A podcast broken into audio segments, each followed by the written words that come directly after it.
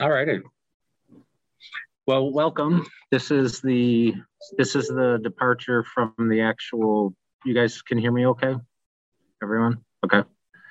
Um, this is a little bit of a departure from the the actual um, physical planning of the facility, and we're going to be moving more into a discussion on sustainability and resiliency. I think it, um, you know, we've we've had enough meetings that the the core team on site here know the people on the phone. But why don't we why don't we go around uh, with introductions just so everyone's clear on on uh, on what people do within the uh, stakeholder group, and then uh, for the stakeholder group, we'll introduce our team and what they do. Uh, so starting off. Uh, Anne, uh, you're in the upper left, so. Okay. I'm Anne Fame, first off, I'm with Stockton Consulting, and we're uh, working with the engagement piece of the project. I also live here locally in Lawrence. I can barely hear you, Anne. Okay. Hmm? Okay. I live here locally in Lawrence. I'm Anne Fame Kurtzog. I work with Stockton Consulting, and uh, we're working on the engagement piece. Hear that? Yep.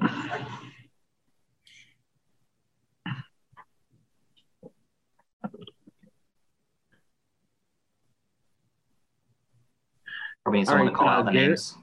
Yep, Gary. Gary Renheimer, Senior Project Engineer at the City of Lawrence, and uh, I'm the City Building Engineer.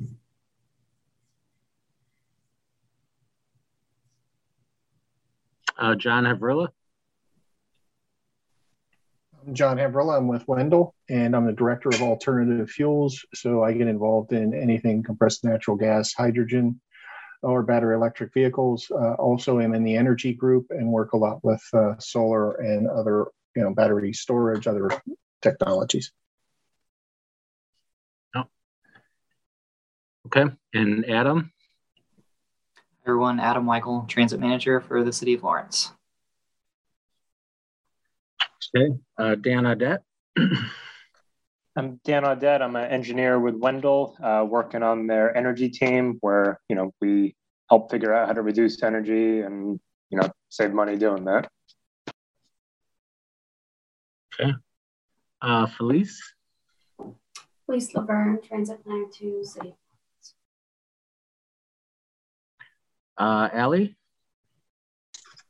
Hi, everyone. Ellie. Oh, go.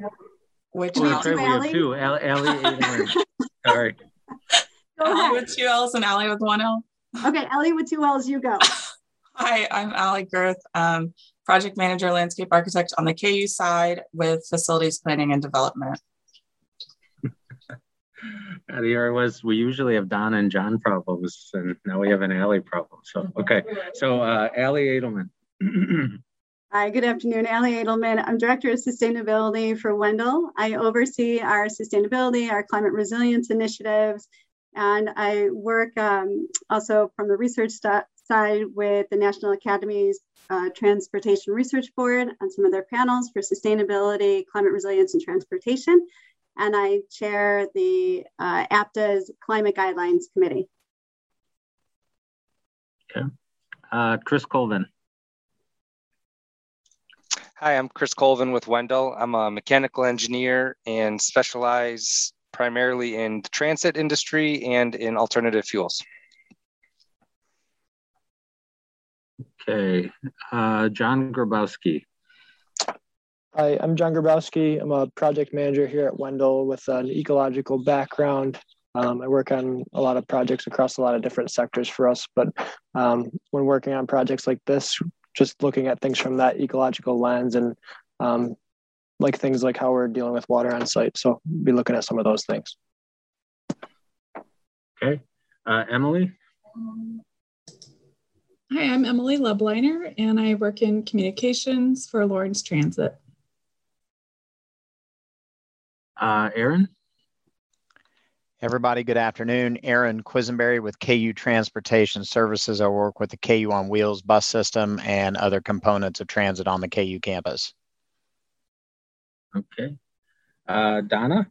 Hi, I'm Donna Holteen and I'm uh, with Transportation Services at KU. Uh, Russ? Hi, uh, I'm Russ Bellows. I'm an electrical engineer at Wendel and I specialize in public transportation and anything electrical in those in those types of facilities. Uh, Mark. Afternoon, I'm Mark Ricegam, University. I'm architect and director of facilities planning and development. Okay. Uh, Serena. Hi, um, I'm Serena Pearson, and I am marketing specialist with Lawrence Transit. Uh, Jasmine. Hello, I'm Jasmine Moore. I'm the Sustainability Director for the City of Lawrence and Douglas County. Great. Uh, Nate. Hey, excuse me. I'm Nate Will, uh, civil engineer for the project, um, based out of Colorado, but I have two guys. Our company's based out of the Kansas City area, so we've got a lot of local knowledge. But I'm the kind of lead all the transit type projects for our company. Uh, Callie. Kaylee. Hi, I'm Callie Long. I'm Associate Vice Provost for KU Operations. So that's um, FPD, so Mark, um, and Transportation Services. Um, so Donna Quiz, Margreta, who we haven't talked to yet, and Allie. Sorry, Allie, FPD. okay. And Margreta? I'm Margreta DeFries. I work for FPD Transportation Services.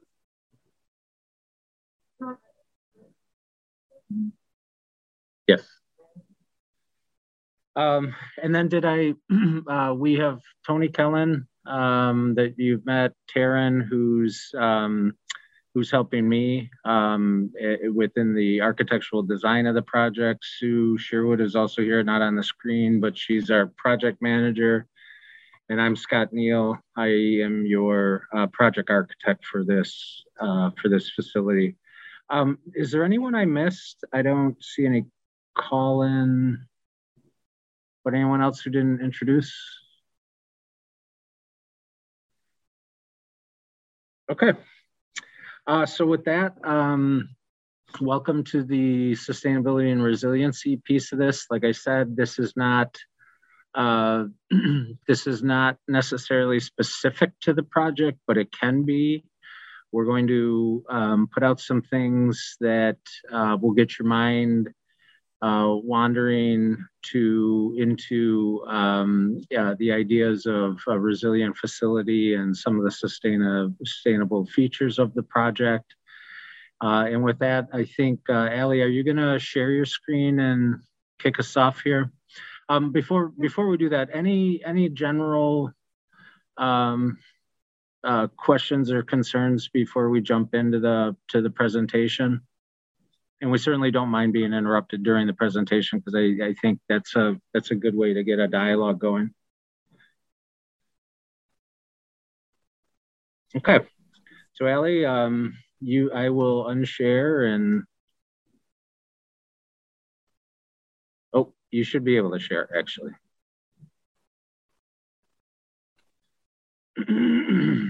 okay, is everybody able to see my screen? Oh, okay, great. Thanks, Scott. Right, so as Scott mentioned, please, if you have any questions or comments that we can capture during this conversation, that, that's great. Please don't uh, worry about interrupting me. We wanted to have this so that we could look at sustainability and climate resilience kind of the 30,000 standpoint right now, foot standpoint, instead of trying to come to you with any kind of you know, thoughts on solutions or what this should look at and get your feedback because this is really an ongoing process. And I wanted to start this off with framing a little bit about um, more of our approach to projects with this so that we can frame it in a way that uh, makes sense.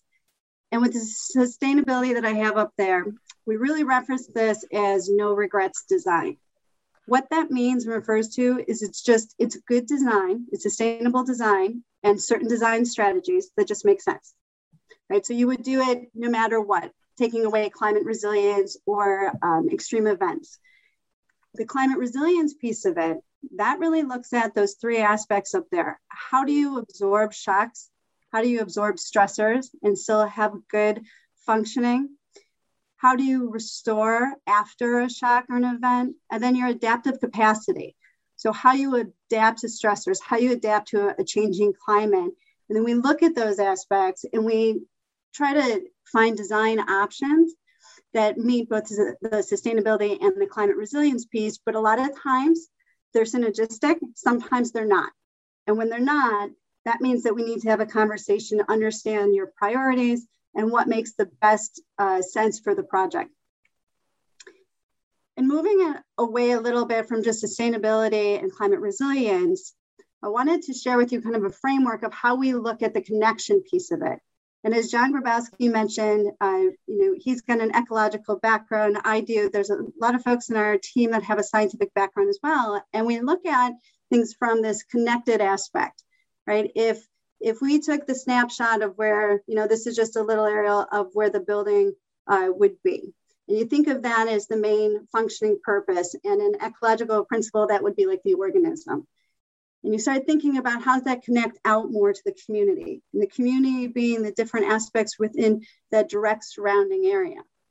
And then you move out more to what would be considered the ecosystem, right? So you have from the organism to the community to the ecosystem and all the different pieces that parlay into how the facility functions, the impacts to the facility, and uh, the impacts to the community. And at the very beginning, one of the things that we would like to do is really understand and do a vulnerability assessment at a high level with you, because that allows us from a climate resilience standpoint to understand what really are the exposures, right? What are your exposures and your sensitivities? What are your vulnerabilities? And that starts laying out the path for what are some design decisions that help reduce the risk when it comes to extreme events or it comes to climate change. And it's both looking at hazard risk and from a design standpoint, a lot of times code will really take into account um, the hazard risk piece of it. Disaster risk and looking at the impacts of this, that takes uh, kind of refers us back to the resilience part of your ability to adapt and your ability to bounce back. So doing a vulnerability assessment really early on, even if it's a high level one, is a very helpful tool in designing the climate resilient and sustainability goals for the project. And then this is, there's a, a little bit of a difference when we look at from sustainability and resilience, the data. So with sustainability and the no regrets kind of strategies, it's really based on historical data, right? What, what, what, what do we see happening? What are the events, whether it's extreme weather events, the temperature, the precipitation, if you're looking at, let's say, even from an energy modeling perspective, you use that historical data to be able to look at what are your efficiencies, what are the best things, strategies for the project. Then you start taking a look more at the real time and you look for things that are changing scenarios or, or what we call impact modifications. Sometimes they're just anomalies. Sometimes it's the beginning of a, of a trend. And so you want to make sure that you're asking questions based upon this when you're looking at uh, some of the design goals.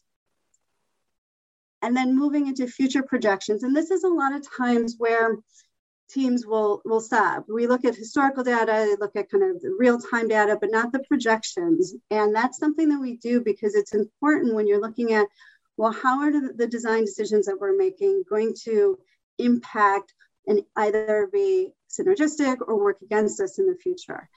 And one of the things here, like this is an example, this is taking from a, a projection, future projection model for Lawrence. And you can see there's, you know, the, the gray in the graph in the bottom, that's kind of the historic data. And then you see the red line and the blue line, those are just taken from different models. Um, and the increase in heating degree days, or excuse me, uh, days over 105 degrees Fahrenheit on top is taken from a different model. And the whole point here is when you look at a projection like this, we know there's uncertainties. We know it's not an absolute, but, but if we know this, then we can think about our design and say, what are what is this extreme heat going to do to our impact in our energy usage in the facility? How is that going to impact the comfort of the workers or the occupants within the facility? How is the air quality going to decrease? Because we know that happens when we have the extreme heat days. And how do we look for ways to either mitigate this on site how do we have areas of respite? Um, how do we reduce heat island impacts? So the future projections, even uncertain, are important. And then the other thing we look at, even though these dates are well out there, even something as far as what we're planting, irrigation needs, species migration, something that we, we know is happening where uh, changes in temperature, changes in precipitation, different species are migrating up. How is that going to impact design? It may not be something that is included into it, but if we have the data, we can ask the questions and we can see what, what options there are. We can start being innovative of how we're looking at these things. And then the other part of it is the community impact this is an area around Lawrence and really what it's taking a look at, and there's many different maps and models that we'll, we, we take a look at is looking at what are demographics, what are the proximity to uh, congestion, maps that overlay this, that look at ozone and particulates and, and diesel, so that you start getting a better picture of who's being impacted and where, and where public transportation is adding benefits to it. So it, it helps again with that storyline understand the impacts. Any questions so far or any comments? Make sure I'm just not talking through all this. Okay. And then looking at some of the synergies and trade-offs, kind of pulling it back from the overarching community and regional um, aspect of it, start looking at all these different things and how they tie together and the synergies, the trade-offs that are going to come around this is, um, I thought it'd be interesting to see a graphic that we did, kind of some similarities between this project as far as a campus and transit working together. This is on Virginia Tech. We're working with Blacksburg Transit on a project that they wanted to have as a sustainability demonstration. And with this, this fly through, taking a look at here, the facility itself, we get a close view here facility itself is over in this area, but all of this, the consideration to the site, how people move through here, how they feel as they're moving through here. We had cisterns, underground cisterns, and above ground for education. Art was incorporated into it, daylighting um, on the canopies here, covered with solar panels, as well as rainwater capture from the um, from the canopies themselves. So all the different things that can be captured within here and then shared out in the, your, your story and how you communicate out with the, uh, the public. Moving more into the facility standpoint, now this is taking a look at, you know, once we understand the vulnerabilities, doing that high level vulnerability assessment, we've worked with you and we understand your sustainability goals and really kind of what those no regret strategies can be as we move forward. And then where are the important pieces of the climate resilience um, priorities? We start looking at how we can put together from here um, different parts of a plan. And this would be looking at more of like your overarching energy plan. And that'll take into consideration, okay, we have, you know, um, passive ventilation and operable windows are there opportunities, even though it's a small facility for ground source heat pumps, to close that delta for heating and cooling? Is solar one of the options here, whether it's traditional solar on the roof or even though there's differences in efficiencies, thin film for things on top of canopies or different applications. And then here, even though this is a maintenance facility, one of the companies that we really like to use a lot, whether it's in a, a big space like this or even in a small space, and I have folks who use this in their homes as well, um, these fans.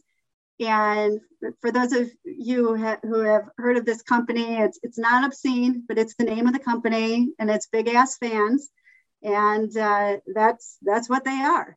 And they really help overall in the mechanical strategy and moving the air around and, in that overall kind of energy plan. And then moving on to the site, because the site piece of it happens in tandem. And there's a lot of different options here. And whether that is looking at the green roof, swales, um, rain gardens, just like in that last slide, I talked about having it more of an overall energy plan. If we think of water as a resource, not just as stormwater that needs to be mitigated, then you start having water as a resource plan. And it takes a look into account what's happening in the building, as well as what's happening outside the building for the uh, rainwater and stormwater. And these are good traditional approaches. So we were thinking about well, what else could be a little out of the box. Now, here's what I mean by kind of an out of the box collaboration. On part of your site in the background there, you know, that might be an area that's used for stormwater retention. And if it has a slope or steep slope, which I believe uh, it, it does, one of the things that is being looked at and used in different areas is almost this vertical farming, micro farming. And it's where it's a tiered aspect and it's a, a great best management practice for stormwater.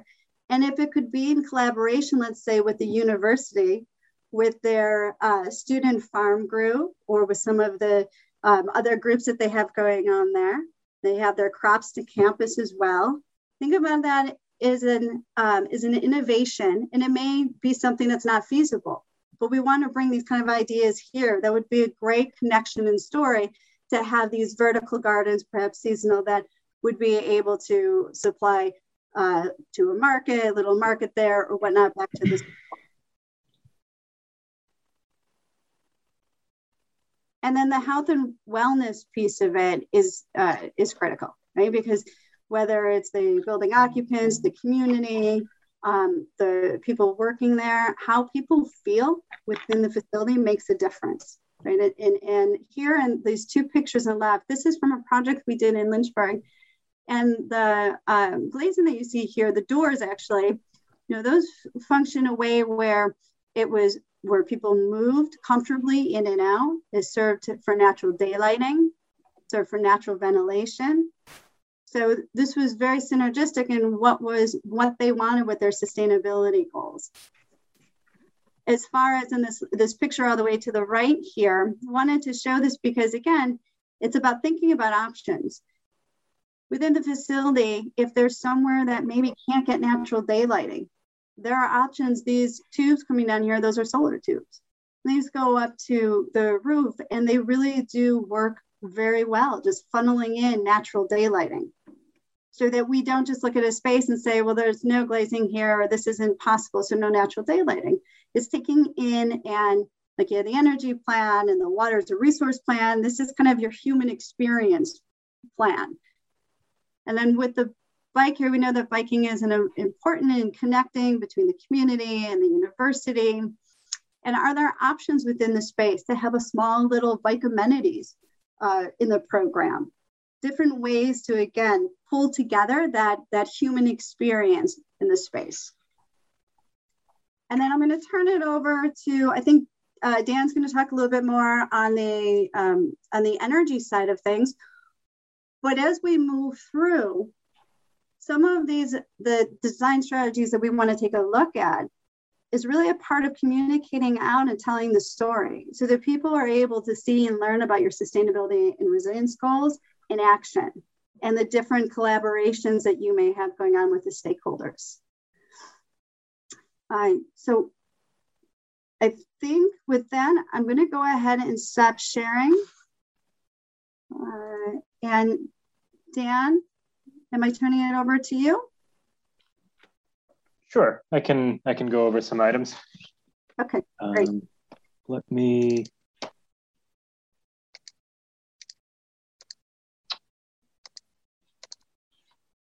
So can everybody see the screen? Okay, great. So, yeah, again, I'm Dan Audette. I work with the uh, uh, the energy team here at Wendel, um, and just going to go over a few things related to energy efficiency. You know, we, uh, it, you know, we are, you know, mostly for this is to just kind of give you some ideas of things you may be able to look at during the design process. Also, you know what good strategies are for approaching energy in the building um, just to kind of help you visualize the, the potential benefits there. And um, the first thing uh, we'll show you is you know average energy consumption for these types of facilities. So CBECS is a uh, uh, so there's a study done on you know based on where you are in the country what type of building it is. It's an average of how buildings use energy on a square foot basis. And the the uh, benefit of that is you know obviously a big building is going to use more energy than a little building Um, but when you normalize that against square footage, you can kind of get a understanding of what's what's kind of average for these types of facilities. So what we've shown here is what the average uh, uh, a transit facility is um, based on the CBECS 2018 study. Um, you know what the target would be for you know just an average new construction building. Because remember that the average is based on you know buildings that could be very old very new. Um, so we gave you a target of you know what could be reasonable for a new construction newly constructed facility and then one that could be achievable for you know one that incorporates a lot of uh, energy efficient uh, energy efficiency measures into the design. Um, and you know assuming a rough square footage of the building uh, with a rough number put towards energy costs, uh, you know, what that actually translates to. So an average for, you know, a, a small building might be around $4,000 a year.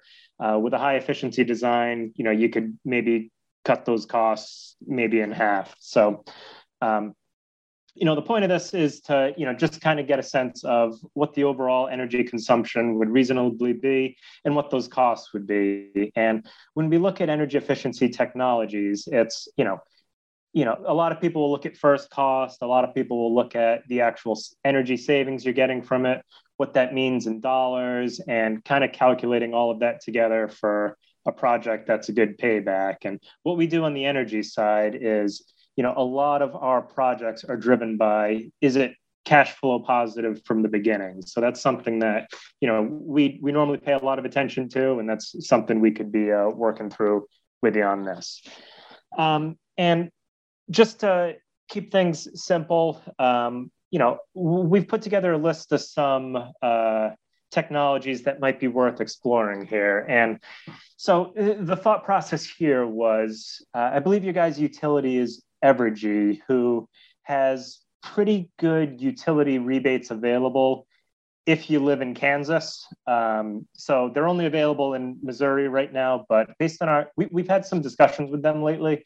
Um, it's our understanding that they're in the process of trying to launch uh, similar programs uh, in your area, maybe within the next like year or two. There could be something available, but uh, so we've highlighted some technologies that are incentivized in you know other programs that they offer which may or may not be available to you.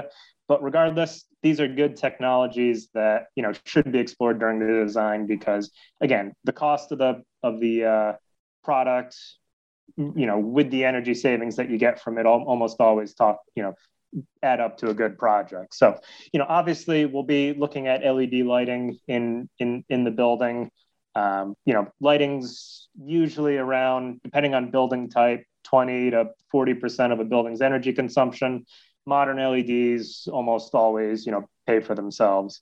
Uh, incorporating good controls into a building, like occupancy sensors that when it doesn't detect somebody for a while, it turns the lights off, saves a lot of energy. Um, same with daylight controls, where you can kind of uh, where the where uh, if you have good natural lighting in a building, these sensors will say, "Hey, you, have met your light levels. Um, you know, we don't need to use this electric light at the moment or as much of it." So those are always good strategies to incorporate. Uh, it, it, sounds like electrification might be a uh, goal for you guys, whether it's long term or short term.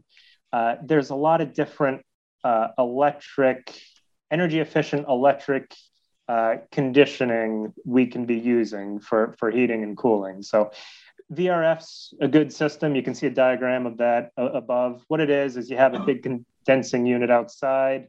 Um, you know, it, it, varies the amount of refrigeration that handles the heating and cooling. Um, it, it, essentially, it's high efficiency. You can control it well, and if you guys ever plan on expanding the facility, you can add on. It's it's there's a lot of benefits there. Geothermal is something we could always explore as well. You know, heat pumps. So it would be you know likely heating the building with an electric heat pump. Um, the you know you, would be drilling holes into the ground where that would uh, do a lot of the heating, a lot of the cooling. You know, by the temperature of the earth would uh, you know raise or you, would get a lot of free cooling from just matching the temperature of the earth there. Um, you know, some some things are good control strategies you can do on the HVAC side. Uh, demand controlled ventilation is, you know, something that's more and more uh, becoming uh, adapted in buildings. Uh, that's something that reads the CO2 in a space. It knows how many people are in the space and it adjusts your uh, mechanical ventilation to drive down a lot of energy costs. You know, buildings where there's like a variable occupancy or, you know, you might have a high peak number of people, but, you know, throughout the day, it's not really being used by that many. It's a good way to drive a lot of savings for a very, you know, small upfront cost. Uh, energy recovery is, uh, you know, what you see in the bottom right here. Uh, if you have a lot of exhaust air in the facility, you're doing, you know, mechanical ventilation. Uh, this helps recover some of the heat or cooling that you might be losing, and you know, can add up to a lot of a lot of savings.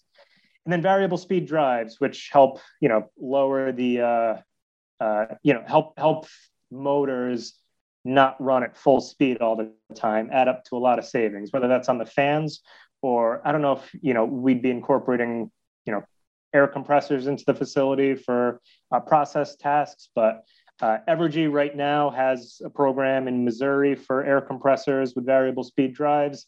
It's you know maybe something if it's available in Kansas, we could explore that going forward. So uh, again, the, the, point of this is to just give you some ideas of uh, technologies that can be explored, and you may have rebates available. Uh, you know when uh, things start getting put together here. So again, some of these are more expensive technologies. They do lead to energy savings, and anything we could capture upfront to lower that upfront cost are uh, things that'll, you know, things that we'll be considering to, you know, when we're looking at this. So, I, I, that should be everything we had on our end, uh, Allie and Scott.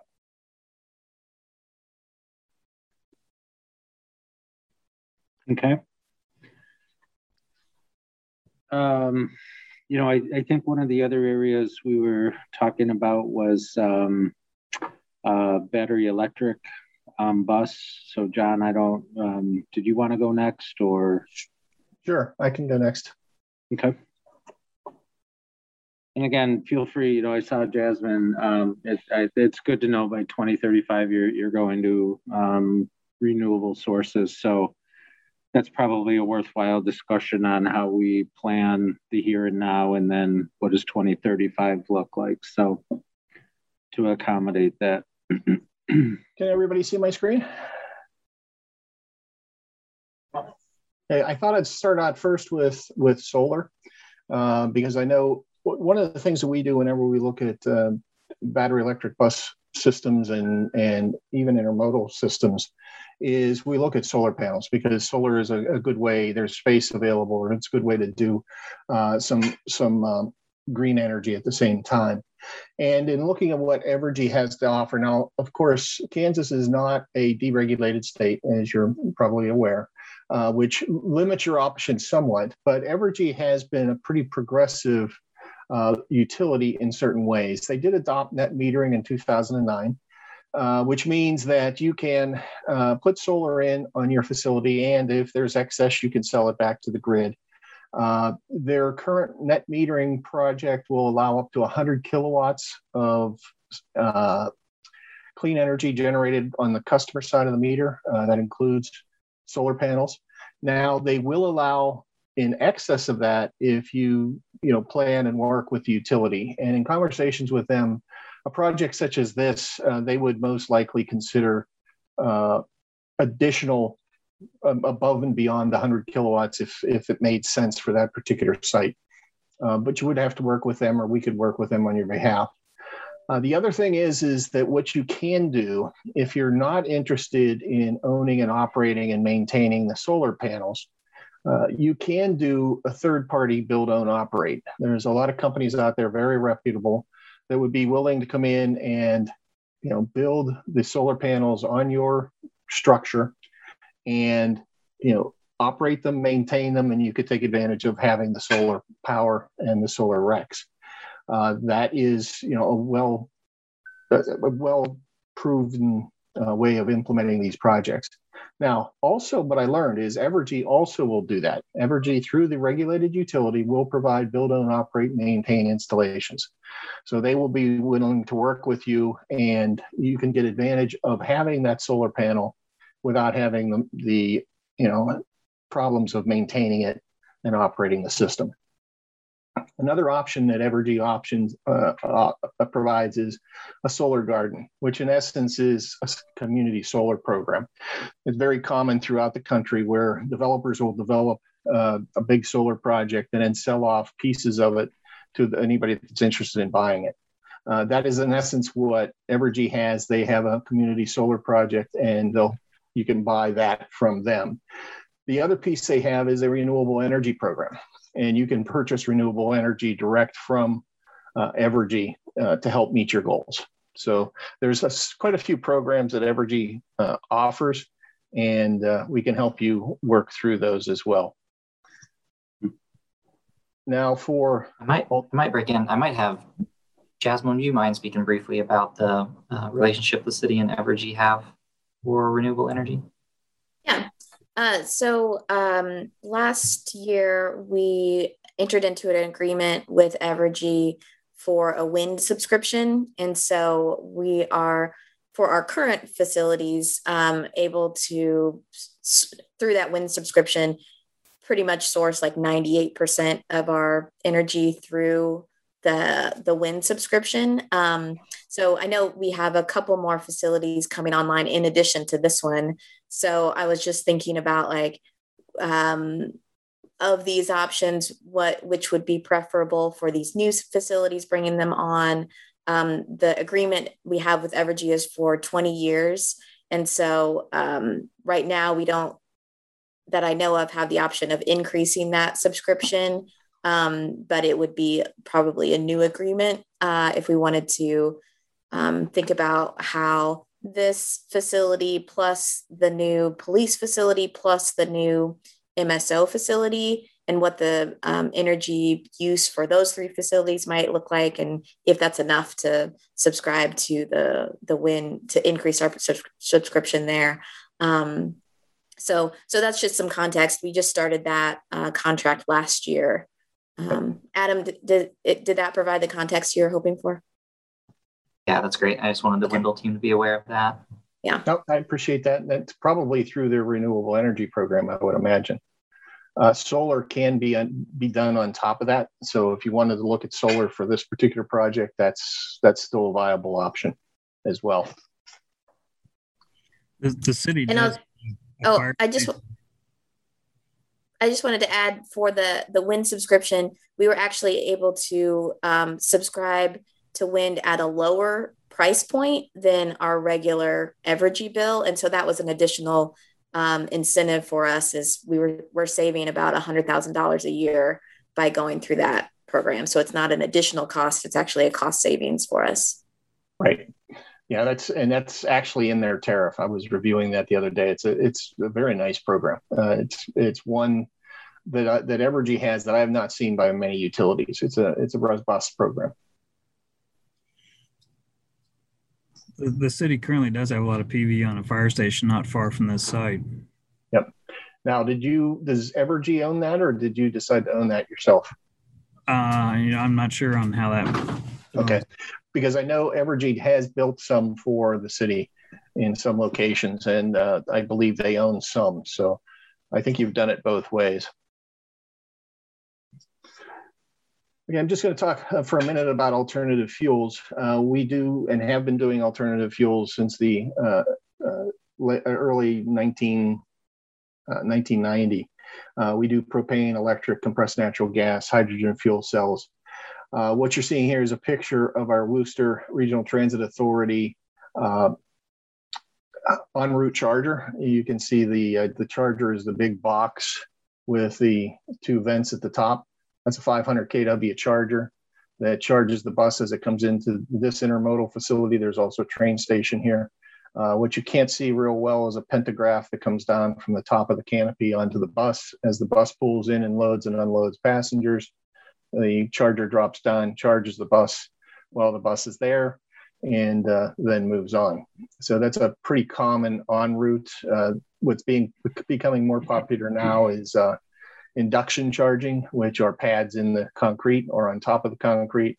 Uh, so you don't have the pantographs, uh, which in the Northeast have been a problem. I'm not sure that in Kansas the, the pantographs will become much of an issue for you, uh, but there are a lot of different options for that. The other thing is, is I've been talking to Evergy about uh, what they can do and what they do do for transit. Um, they do have an electric transit service rate uh, for electric buses, a basic service fee of $29, and the energy charge off peak is about 2.07 cents per kilowatt hour. On peak, about 14, uh, plus all the other adjustments and surcharges. I have to tell you, this is one of the best rates I have seen for transits for battery electric buses across the country. Uh, there are no demand charges, and uh, it's it's a pretty nice program or a nice rate. Uh, the only requirement I think really is is that the bus charging must be on a separate meter uh, and can't be behind the meter of the rest of the facility. Uh, what they are also working though on is a transportation electri- electrification portfolio, and that is currently into the commission for approval, and they expect approval within a year. But some of the components of that is they will be providing rebates for and, and allowances for distribution improvements so if there was a need to increase or improve the distribution to a facility that's providing electric charging to a bus, uh, there will be uh, some incentives and benefits to doing that. Uh, the other thing is they're looking for rebates for chargers and charging equipment uh, to help uh, offset some of the cost of switching and, and, electrifying vehicles. So they're, they're one of the more progressive utilities from a battery electric bus perspective. One of the other things that you can do and is being done across the country, again, being in a non deregulated state is a little bit more complicated because you can't do a power purchase agreement in, in your area. But there are companies out there that are willing to build, own, and operate the charging equipment as well and just charge you a charging rate uh, so that you don't have to necessarily purchase that equipment if you don't want to. So, you know, there are some advantages to that. Uh, and in talking with Evergy, they may consider that as well. Right now, they have not done that, but given what they're doing in solar, they're looking at it, and it's an area that they may be interested in pursuing at some point in time. I might provide some context here too. Um, so we were fortunate to win a 2020 low no emissions um, yep, saw that grant for five electric buses. Um, we have been working closely with Evergy uh, they're upgrading some utilities out at our maintenance facility that KU owns. Um, so they're upgrading a transformer and moving some electricity to be more conducive to where we're going to have our actual chargers. Um, with our service and just the our span of service and the current battery technology, we're hopeful that we will always be able to uh, do overnight depot charging um, and still be able to meet our our route range needs.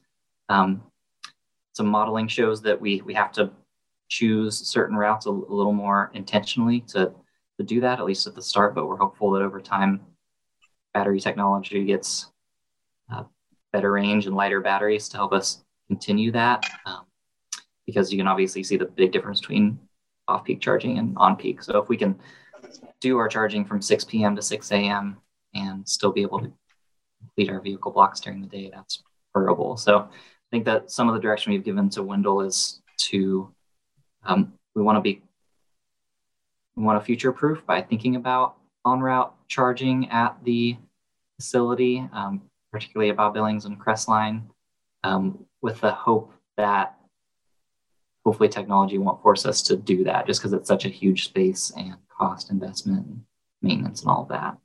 So just some context, we are, um, I guess to build off of what uh, Jasmine said in the chat as well with the city energy goals to have municipal operations um, using renewables by 2035. Uh, that, that really pushes us to try to replace diesel buses with electric buses each year. So we've got uh, certainly some zero emission transition planning ahead of us to make sure that we can operationally do that. Um, if we if we don't buy any more diesels, we will hit you know our, our buses that we bought in 2020 would reach their end of useful life in 2034, and we would just make the deadline. Um, but that would that will require, I think, technology to get a little bit better and range to get a little bit farther. But we're hopeful that continues to move that way. I will tell you that uh, today's battery technology, not technology that's being sold with the buses today, but today's current battery technology is about twice the capacity that the technology that's in the buses that are being sold. And it's going to be about five to six years, I'm being told, before today's battery technology will be commercially available in the buses. So it's looking like you know that range is going to increase, possibly double, um, but I would I'll be hesitant to say double, but it is going to increase significantly once the new generation of batteries make their way into the production line of new battery electric buses. So, and uh, you know, obviously you're right. I mean, Evergy has really designed this rate for depot charging.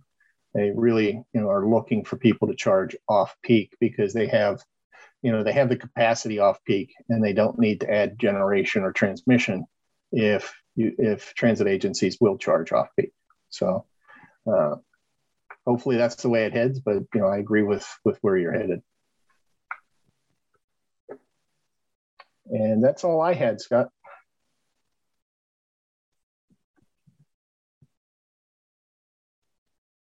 Right.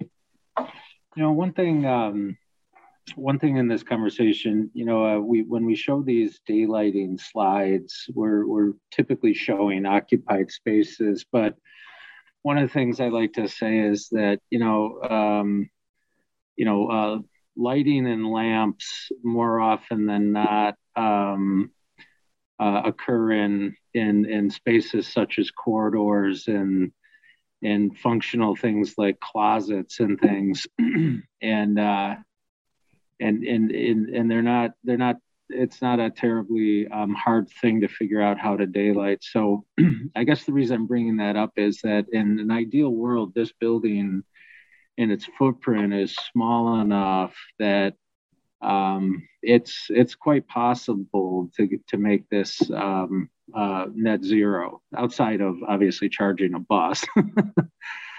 But I think um, you know this 2035 plan for a project type of this, uh, like this, um, is is quite possible if we put our heads together. So, um, but that's uh, I believe that's everything. I think Russ and Chris, we we decided you're staying on, and uh, like a for for question and answer. Um, but from what you heard, um, uh, you know, is there is there anything that piqued your interest or you had questions on? I'm happy to see so many different ideas. A lot of things I hadn't thought of or seen before. I think that's kind of how we laid out the proposal for you all as we are interested in a very sustainable building and site, um, but don't really know what we don't know. So it's um, maybe not as simple as just looking, can we put solar on the canopy? Uh, you know, there's a lot of other things we need to think about doing. So um, I suppose I'm, I'm interested in a lot of it. I don't know. Uh, will we will we see some of these things just start to get integrated into some of the concepts, and at that point we will be making decisions about you know yes keep pursuing this idea or um, you know, we might yeah. get some intel from you on you can do this, but it'll, you know, it'll be dramatically change the upfront costs, for example. Yeah. I, I think I think it's a good question, Adam. So so for starters, um, you know, the we're we're gonna start with, you know, obviously we have a very uh we have a very contoured site. So first and foremost, you know, if we're laying this out, you know, we've got to we've got to make sure that this is a is a functional transfer center that we're meeting mobility um, needs. And then the orientation of the building is going to speak to the daylighting and the natural ventilation and the idea of um, you know comfort for the for the riding uh, public. And then depending on that orientation, that's going to explain how the roofs get set up and how the canopy system setups, then that's going to end up informing what a possible array size could be for uh, for photovoltaics if we decide we do want to to do the roofs. And then how does that fit in with uh, stormwater capture if we want to collect rainwater, or maybe quality is more important, so maybe we're considering a green roof. So, so that's kind of how these things build off each other. So come Thursday, I think if you're up for, um, you know, having us put our heads together on these things, I'm explaining this because they they kind of fall like dominoes. That it's like, okay, this is this this is about what we could do um, from an area point of view for photovoltaics, or this is what we think um, the facility could do if we did 100% daylighting because the footprint is narrow enough that we could do that. Um, and then um, maybe some high level civil calcs on, you know, how much um, uh, rainwater we're filtering to the um, or channeling to the northwest corner with the new per- impervious areas. So, uh, and then we can we can sort through that on the on on which ones are economical. I'd like to look at it too from a long-term maintenance perspective. I know green roofs um, start out looking really good, but they tend to be one of the most difficult things to maintain over time, as well as permeable parking lots. Um, in my past work, depending on which kind you use, um, installation can be really tricky. And also, if you don't have a vacuum truck, different things like that, you're not really able to clean certain types of permeable pavement. So just looking at trying to do cutting edge stuff, but also balancing practicality and um, working with some of our great city teams. I know we have a really good Parks and Rec department. If we wanted to look more in the landscaping and plants department rather than, you know, some of the more cooler sounding, but really struggle to, to maintain over the life cycle of the project. like for example, green roofs are a lot more heavy, so you got to beef up the structure. So yeah, there's a lot of parts and pieces that you got to think about. And to go, you you said net zero, so is that a 50% adder to the HVAC system? I mean, those there's a give and take to all that. Yes, yeah, the the give and take is what we're going to be looking at. Um, you know, the in a facility like this, um, what we what we know, um, you know, outside of the what private development or TOD there is, we're going to have a lot of flushing toilets. So we've got a we've got a high square footage cost on on plumbing in a facility like this more so than you would end up just because you don't have you know the the other spaces. So you know perhaps it makes more sense that we're going to be considering like gray water you know capture for uh, for the for that toilet use, or maybe we're using it to irrigate. Um, and it may very well be that the green roof doesn't make sense. But I think that, um, but I think though that in in the in the dialogue coming up, um, you know, we're going to propose, you know, that that idea of here's the upcharge if we want to go down that path.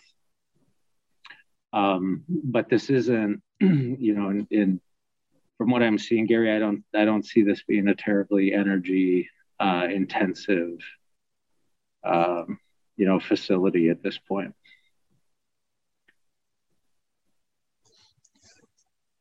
Hey, Adam, this is Nate real quick on just coming from Colorado where the water laws are absolutely crazy. I always tried to see what's what you need to do for collecting rainwater. Is is there someone from your from the city staff we can talk to to make sure that whatever we're proposing is legal because i'm looking up stuff for kansas and it seems like it, it's legal to rainwater harvest but there's a lot of stipulations so i just want to make sure and we're just designing this out that if it's something we want to go up like for like rainwater flushing because that is a great use for collected rainwater because you don't have to treat it so i want to make sure that we can do it so i just don't know who yeah. we can talk to for that so yeah gary would you be able to help um, connect us with people in mso or yourself that might be able to help answer those questions? I'll I'll check with uh, planning department, but um, I don't think there's any. But I will check with our planning, our review people.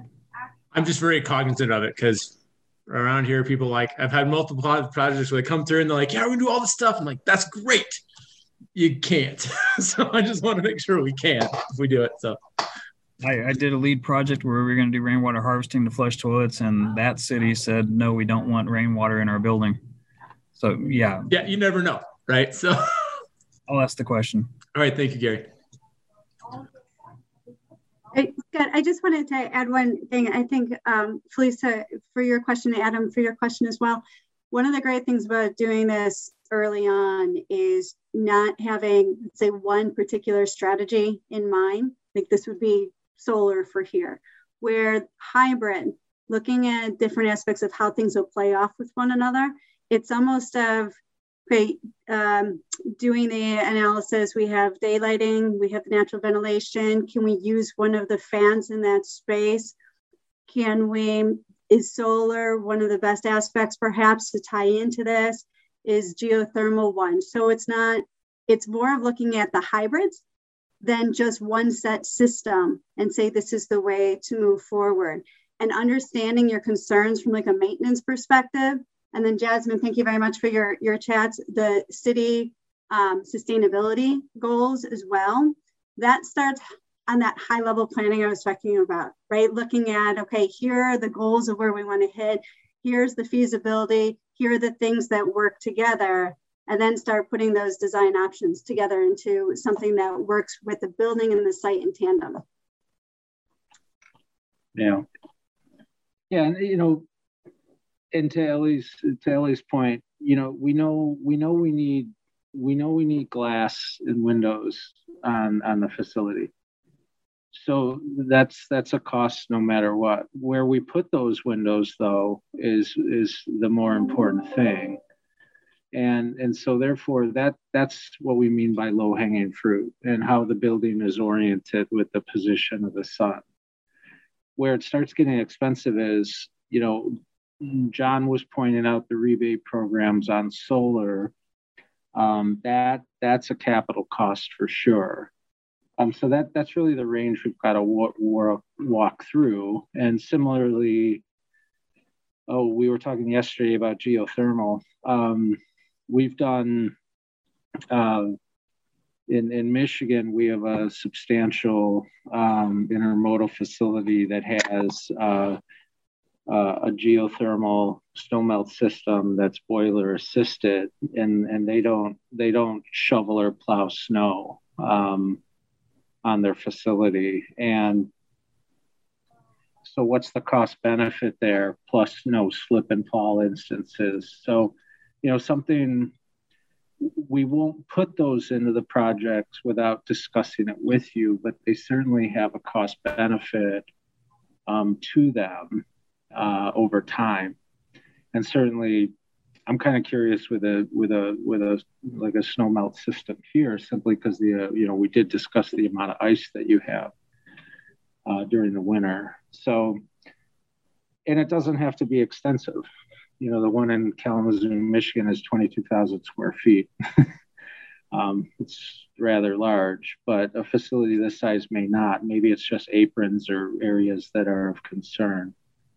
Um, so all those things. Yeah, we, are, def- we definitely want to look at that. When, in our recent visits to Topeka and Kansas City, there were a couple different approaches to snow melt. And, um, you know, one of, in Topeka, they had uh, boiler systems that they I think have pretty significant maintenance on throughout time, and they kind of focus on their pedestrian areas.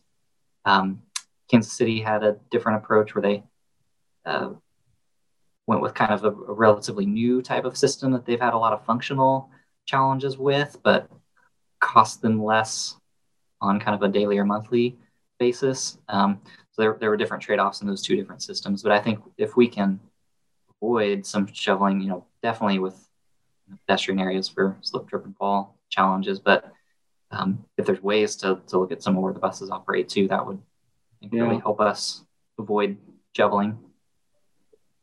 Yeah, and FTA actually kind of came back on that. That that Kalamazoo's been open since 2006, and 14 years later, from an asset point of view, it looks like the day it opened. And it's purely because we took the winter freeze thaw cycle out of the equation. And it's really remarkable. So um, it piqued FTA's interest because they were looking at saying like, wow, we've got a 14 year asset here that looks a lot better than you expect in a northern climate. So, so that's why I'm saying the cost benefit is always an interesting conversation. Not exactly, you know, from a sustainability point of view, what I would call traditional, but certainly the fact that we're not repairing and spending resources that we typically do simply by putting in a system like that is certainly worth discussion. In Kansas, you got to watch out for geothermal drilling those wells where because you got a lot of limestone shelves. So you got oh. Your boring cost to get through that limestone and understand that to make sure you understand your payback. Okay, good to know. I just want to highlight also Jasmine's comments only because there's um, a pretty strong focus on our strategic plan and how you know everything we're doing being driven by that. So um, you know early on in the presentation, I saw the word you know restorative. I think that's a key piece of our sustainability initiatives through the strategic plan. So you know not only mitigation, but um, how, can, we make it better? And in a lot of the uh, imagery and ideas you you had showed around what we can do with stormwater and rainwater. I think that's there's a lot of opportunity there. And I, I, I did a quick soil survey before, or like over the weekend before our meetings, and the soils at the site don't necessarily. I mean, at first blush, aren't great for like infiltration. They're really impermeable soil, so I may have to do some more just filtering of the stormwater, just as a heads up. So I always, when I talk about doing, you know, infiltration, it's like, all right, what's the soils? And they're like all C's and D's. I'm like, nope, they're not great for infiltration. It's going to be really, really low percolation rates. So, but it doesn't mean we can't have green infrastructure. It's just kind of, you like I said, we're playing, we're trying to set the playing field of what we can work within. So, yeah, perk rates aren't good. Yeah was in a project in San Francisco and we had the bay mud and they wanted to put infiltration stuff. And that's like trying to percolate through plastic. I'm like, no, that's not going to work, guys. so, so Tony, can you guys hear Tony? No. Our sustainability team has not met Nate, who is our civil engineer on the project. So I just wanted Nate to introduce himself. Oh, I, I was on, I didn't introduce myself early on. Okay, I guess I missed that. You're eating your lunch. that would have been could, could be. We've been we've been getting all kinds of creative eating. Um, so so I like I like what Gary said about the limestone shelves. Are there other things? Another way of handling this is uh, it sounds like there's genuine interest in in in pushing some of these things as long as you know you understand cost and benefit and things like that but are there and and and jasmine as well you know the things that seem to be resounding within the community itself like these gardens um are there things that are just outright no's like don't don't go down that road or we've tried that and just make no sense Well, this this is on campus of KU, so community gardens would have to be something that we'd have to run by KU to see if it's acceptable. I would assume. Um, hi, this is ali with KU. As far as community gardens goes, we do have a student group that has a community garden, um, not far from this site, but just past experience, we've ran into issues with maintenance of it because it's not something that our own personnel can do. Um, so students will be excited about starting it and then it just it just doesn't keep long term. So um, this is a city, city facility, so it, I guess it depends on whether the city has the capabilities to maintain that kind of garden. Thanks, Allie, for that context. I, will just offer um, the sustainability office. Uh, we manage the the other garden sites around the um, around the city, and so I think that I don't want to throw it off the table just because of logistics, but uh, if it's something that people are open to, um, I think it could be folded into our our general common ground um, gardening program. Yeah, that's kind of where my head was at. Like, as long as there's a plan for management, then I don't want to take it off the table just because it might be a little more complex.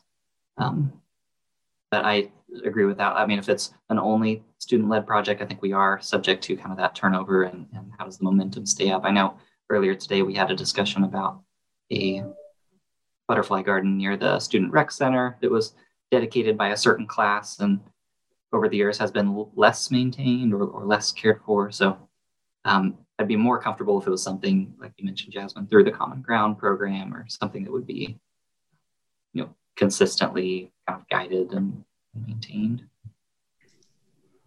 I think it would be good if there were, um, you know, community involvement, but also like a teaching opportunity.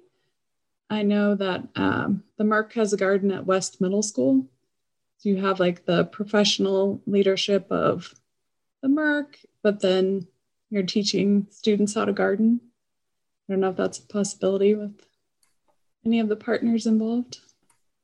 I think that's a great point, Emily. Um, and to build off that, thinking about how the whole building could be a teaching opportunity for specifically around like the sustainability features. Um, when I worked for another organization, like we used the building itself as a, a teaching tool. Um, and so I am excited about some of the features that y'all presented today. And that was going to be my comment too. So, Emily, I'm glad you brought it up of how can we integrate like education elements um, so that all the features aren't hidden within the site but like can be celebrated and, and highlighted um, and almost like a demonstration. Like here's here's a demonstration of what um, of what these types of sustainable choices look like.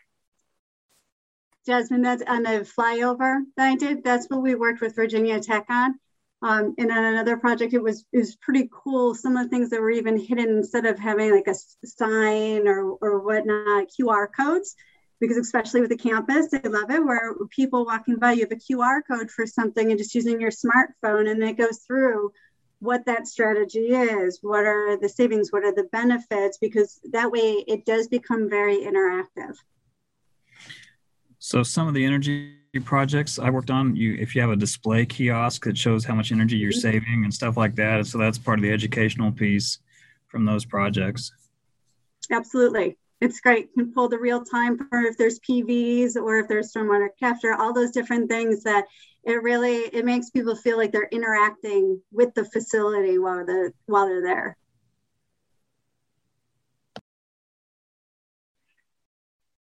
We can put the stationary bikes out on the platform for people to pedal to make up the delta to achieve our net zero. That's so they can power up their charge their devices, right? Or, or that too. Pedal power no, devices. I've seen that before. They have them. They have them facilities where it's like yeah. charge, charge your own phone. I can't go fast enough. That's my problem. anyway, there's I think so. What I like about this is there's you know we can't we can't do any of these things without a willing uh, stakeholder group. So I think our takeaway is that it sounds like we have a willing uh, stakeholder group to go down this journey. Um, I think we'll look. Um, I think we'll be looking at these, um, you know, cost benefits, rule out some, incorporate others, get creative, educate the people um, educate the users. Um, yeah, I, I, I, am trying to, um, oh, uh, one, uh, and then along the lines, did you see Chris's comment? Gary, maybe that's for you. He was just inquiring on, you know, uh, I think Adam just responded. Adam, what's up? Adam just responded to it. He had a good explanation of the different departments and and being able to take it on, trying to figure out what they need to do. So I think that's oh. helpful. Nobody says they have a ton of free time. Yeah. But that's the way, I mean, that's the way it is. And we'll just coordinate. If we find ourselves falling short of what we need, then we'll oh, work okay. to figure out how to staff it or contract. Great. Adam, I did have a question maybe for you or Jasmine. Um, has have you done a vulnerability assessment? I know that there's obviously for the, the county hazard mitigation and disaster risk, but specific for the uh, transit and in the projects and within the city, vulnerability assessment? So this is Jasmine. Um, we have a uh, multi-county wide vulnerability assessment that was done for like the Kansas City metro area that would that include that included Douglas County. So um, we have that information, but we haven't drilled down um, okay. further than that. Thank you. And I don't have anything specific to Lawrence Transit. Everybody, this is Quiz at KU. I just had one quick question, probably for Adam and Mark Reisky. Um, this is all really cool stuff. Um, but I guess I kind of want to follow piggyback off of Allie's comment about the the one community garden on the campus. Uh, Mark, are do you see any issues with any of this stuff, or would we be good to go ahead and move forward to explore some of these opportunities? Just want to double check from like the legal, it's on KU's ground kind of thing. I'm hoping there's there's nothing, and we'd be good to move forward. I just wanted to have you chime in. Well, it's it's probably honestly more of an issue if it's on KU ground than if it's on what the city of Lawrence would have as a long-term lease. Okay. So I, I will tell you, if it's on KU ground, we have a hard time um, maintaining because what what ends up happening when it does fall into um, being non-maintained, people expect um, our staff to do it, and we don't have staff to do that. So you know, if it's it, it would honestly be easier if managed under a city program if such a such an item occurred. Now, you know, it'll be interesting to see how that lays out with the land use um, because that'll be an important part of it also, and it'd be you know to see where that's at. You know, we I don't think we'd want a community garden necessarily on the corner of Bob Billings and Crestline. I, I don't see that being a real good option for us. Um, so I think we'd have to see where it'd be placed too, quiz. Yeah. But you know, on on on university property, I mean, we've had one that didn't do so well behind Wesley. That kind of dried up. We've had the student one over by University Press that, like I said, when when stuff's just starting to grow, they're very excited. When the weeds start to grow quicker in what they're growing, they become less excited very quickly. Um, so, you know, you know that that's the that's the conundrum we're in. And then you know, it seems like facilities gets drug into it. There's try- been a long standing one, I think, at the rec center too, hasn't there? Or isn't there? I know there was a student initiative. I thought several well, that, years that ago was, when the that was the butterfly. So that that's the butterfly garden they were referring to earlier. And like I said, that's like most of our student planning um, opportunities.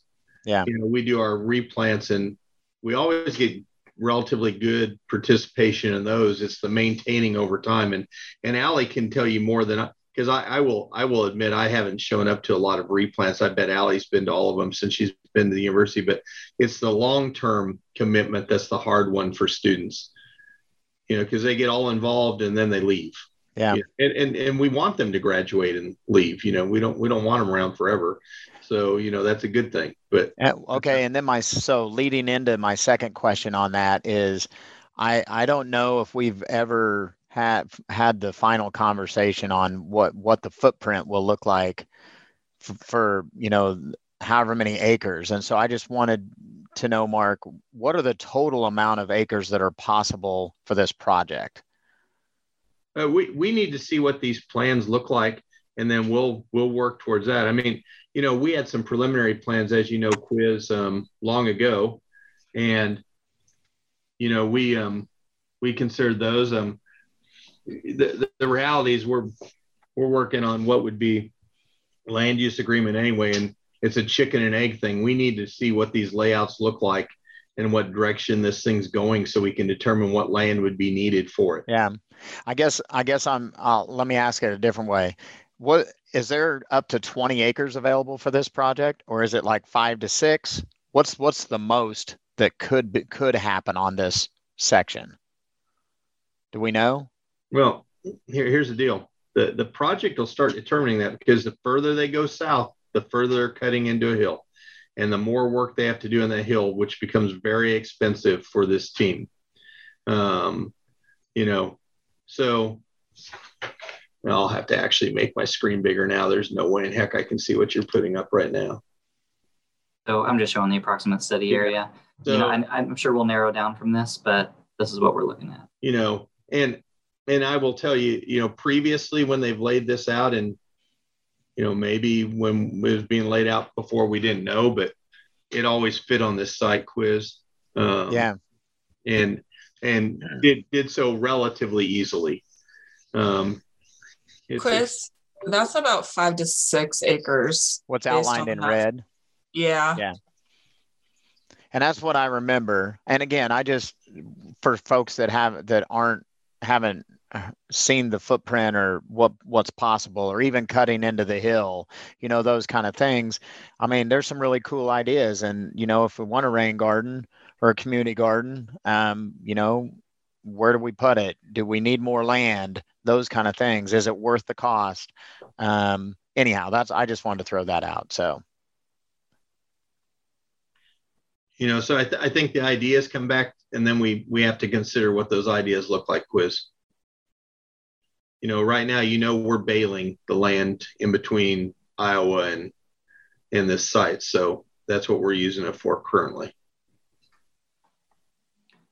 one idea i'd like us to keep in mind if, not have the discussion now but keep in mind is um, how visible the sustainability elements will be. I know in other communities I've been in, you know, it's, it's like you can have solar on the site, but we don't want to see it. Um, and I know there will be certain aesthetic elements that KU will be looking for as, as this, you know, the master plan, a gateway into campus. Um, I do think there's some value in this community and people being able to see, you know, obviously that is a sustainability element that I see on, on the property.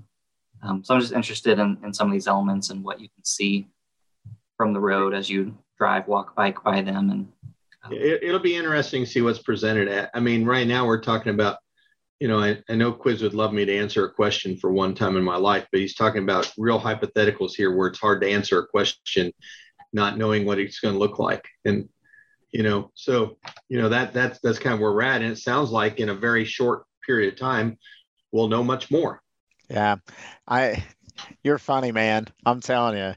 Um, my my just my general question kind of what i was getting at was even including the trees that wasn't outlined in the red you know whatever it was available for the city to lease what is that possibly is that 20 acres or are we really nope it's the five to six you, acres that's outlined you, in the red You probably really don't have 20 buildable acres there without jumping through real hoops of, of bad stuff so i, I mean you're probably you're probably five, and at the real outside, you may be able to stretch it to eight acres. But I, am you know, we also aren't going to do a lease for anything more than what's really needed for a for a reasonable program. There's yep. no need to. Gotcha.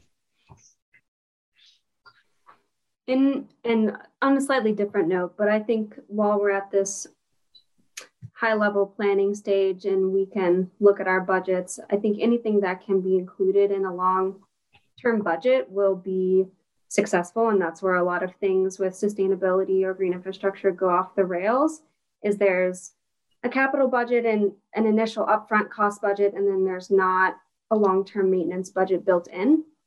And i think we can look at some of those things now and see how you know where we should put funds and how that should go so that we can have a long-term plan. Or you know there's a certain amount of years green infrastructure will last before you need to dig out a certain part and change the filter depending on what type of system you put in or you know the regular weeding and maintenance and things like that. So i think all things are still possible um, but that is the biggest indicator of success. Yeah and, and that's going to be the same for the whole facility to be totally honest. I mean Adam's got to figure out how long his um his you know if he has charging stations on the site, which it sounds like he's going to, how long those will last, and when he's going to have to replace those, when he's going to have to do canopy work. He's you know because I'll tell you the lease. I think that he's going to want is going to be longer than some of these items are going to exist. So they're going to have to be a replacement cost somehow figured in the life cycle of, of this of this facility. And Adam's young; he may be here through the entire thing. There's no chance for me. So, you know, we'll we'll go from there.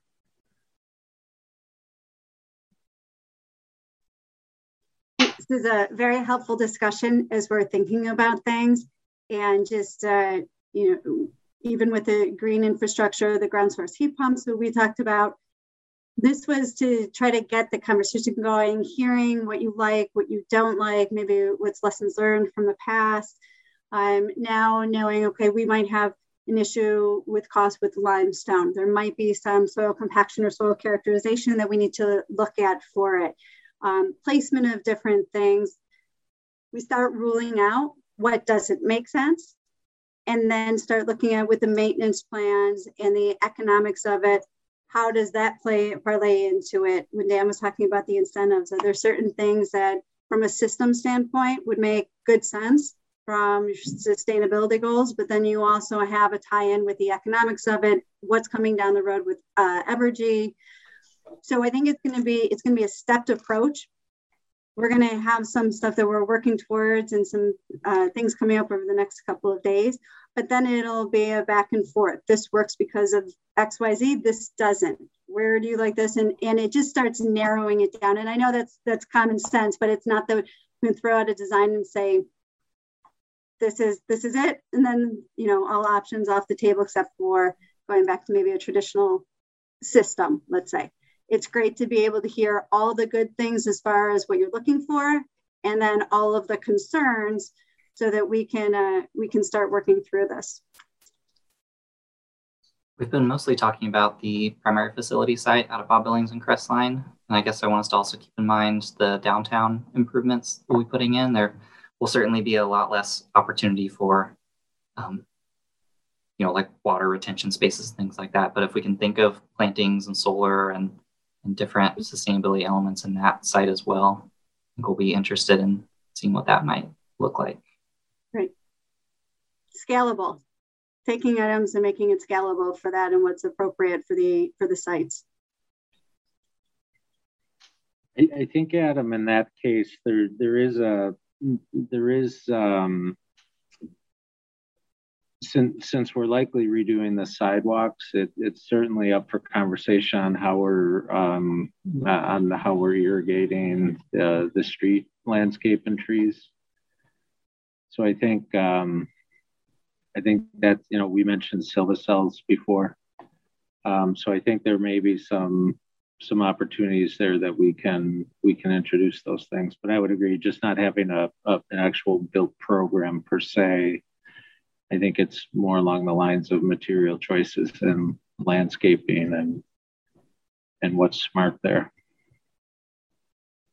And other cities, I've seen curb cuts that can feed that um, planting strip or, or things like that that are more passive, I guess. But yeah, there's not a lot of like hard drainage infrastructure in there. So infiltration and that kind of stuff's going to be has to be more of that passive approach if we do it. I've seen plenty of approaches where you can do that and gets a little more complicated and that's where the like the maintenance part kind of comes into it where it gets a little more intricate to maintain but the stuff we can identify I mean, it's going to be interesting too, Adam, to see how much of this size can be taken up with detention or if you're going to place it underneath because our net zero with the city, you've got a lot of pavement going in here. So yep.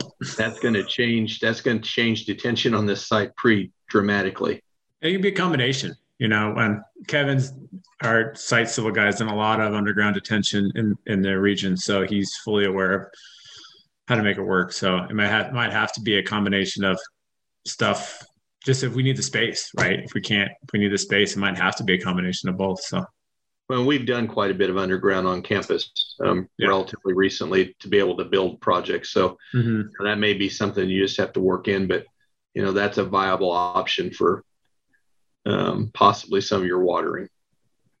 You'll be storing, which is nice because around my parts, no one wants to do underground detention at all. You bring it up and they start running away. So it's nice to actually have it be available. So. Yeah, yeah. This, the city's never argued with us doing detention below paving, as a, as of yet. We've got below paving and below buildings. So, no when, as long as we don't dump it in the city at a quicker rate, we're we're solid. Good. Mark, Matt, Matt Bond mentioned uh, 1.8 CFS per acre is what's allowed. I don't know if that number strikes off the top of your head. Um, that number sounds right. I just have to look and see what we've already got on that site because you're gonna you're gonna credit back for some of that pre-existing construction on that site. So let, let's let's say let's say you remove the whole building that's on that site. Let's just imagine that, okay? Well, you you know, basically the way the city land use agreement reads, we, we don't have to we don't have to worry about that being detained because we're already sending it to storm directly. What they're going to be concerned with is all the new pavement that's not already covered. So all the all the you know pervious site that we take up, that's what we got to start allowing for, and that's where we'll start getting into interesting um, detention. So.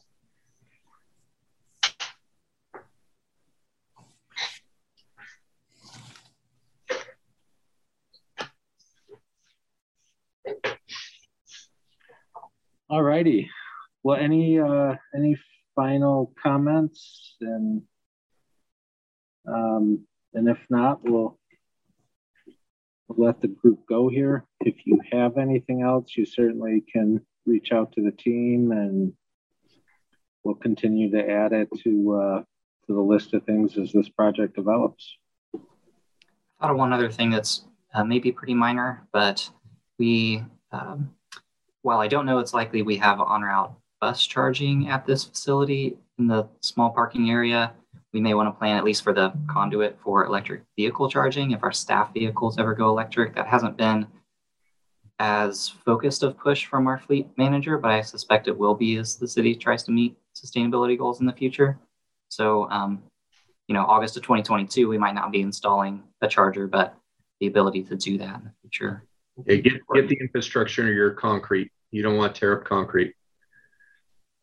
Yeah, right now, right now, Adam, in the program, we have 15, we have 15 spots with five, uh, with five charging. Okay. Yeah, I think that's, I think that works.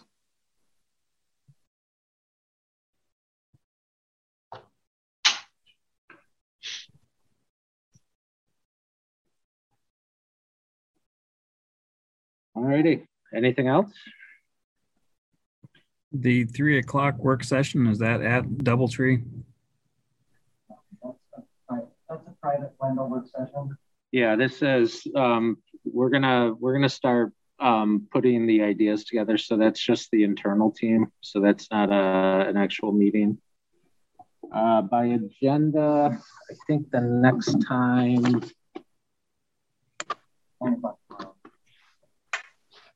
Yeah, tomorrow morning, um, we'll give kind of some uh, preliminary uh, uh, thoughts and commentary. And then we work again. And then the afternoon, um, tomorrow afternoon, there's some of the public meetings. Um, so yeah, from here on out, we we start uh, we start getting in the concepts. So preliminary findings tomorrow at 9 a.m. Down in the English room, down the hallway around the corner on the same level. Yep. No, it's off. Okay. Okay. I tried. And just to clarify, too, the afternoon working session tomorrow is also the internal development uh, design team. It's not in the stakeholders.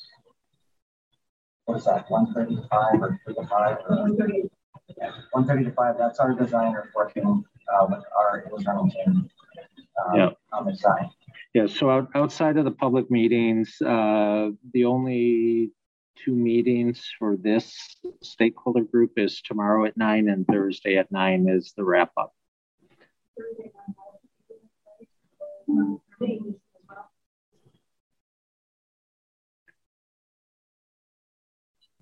I'm excited to hear a couple times of the day where I do not have a meeting. Sounds great to me. Yeah. Yeah, we were just saying that these, uh, we are on site. So if anyone wants to join, um, we have these big rooms with a lot of social distancing. So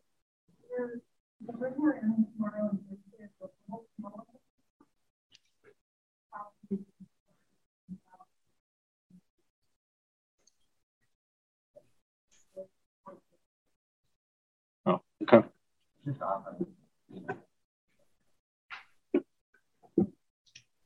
All righty. Well, with that, we'll, I guess we'll adjourn and uh, we look forward to seeing you all tomorrow morning.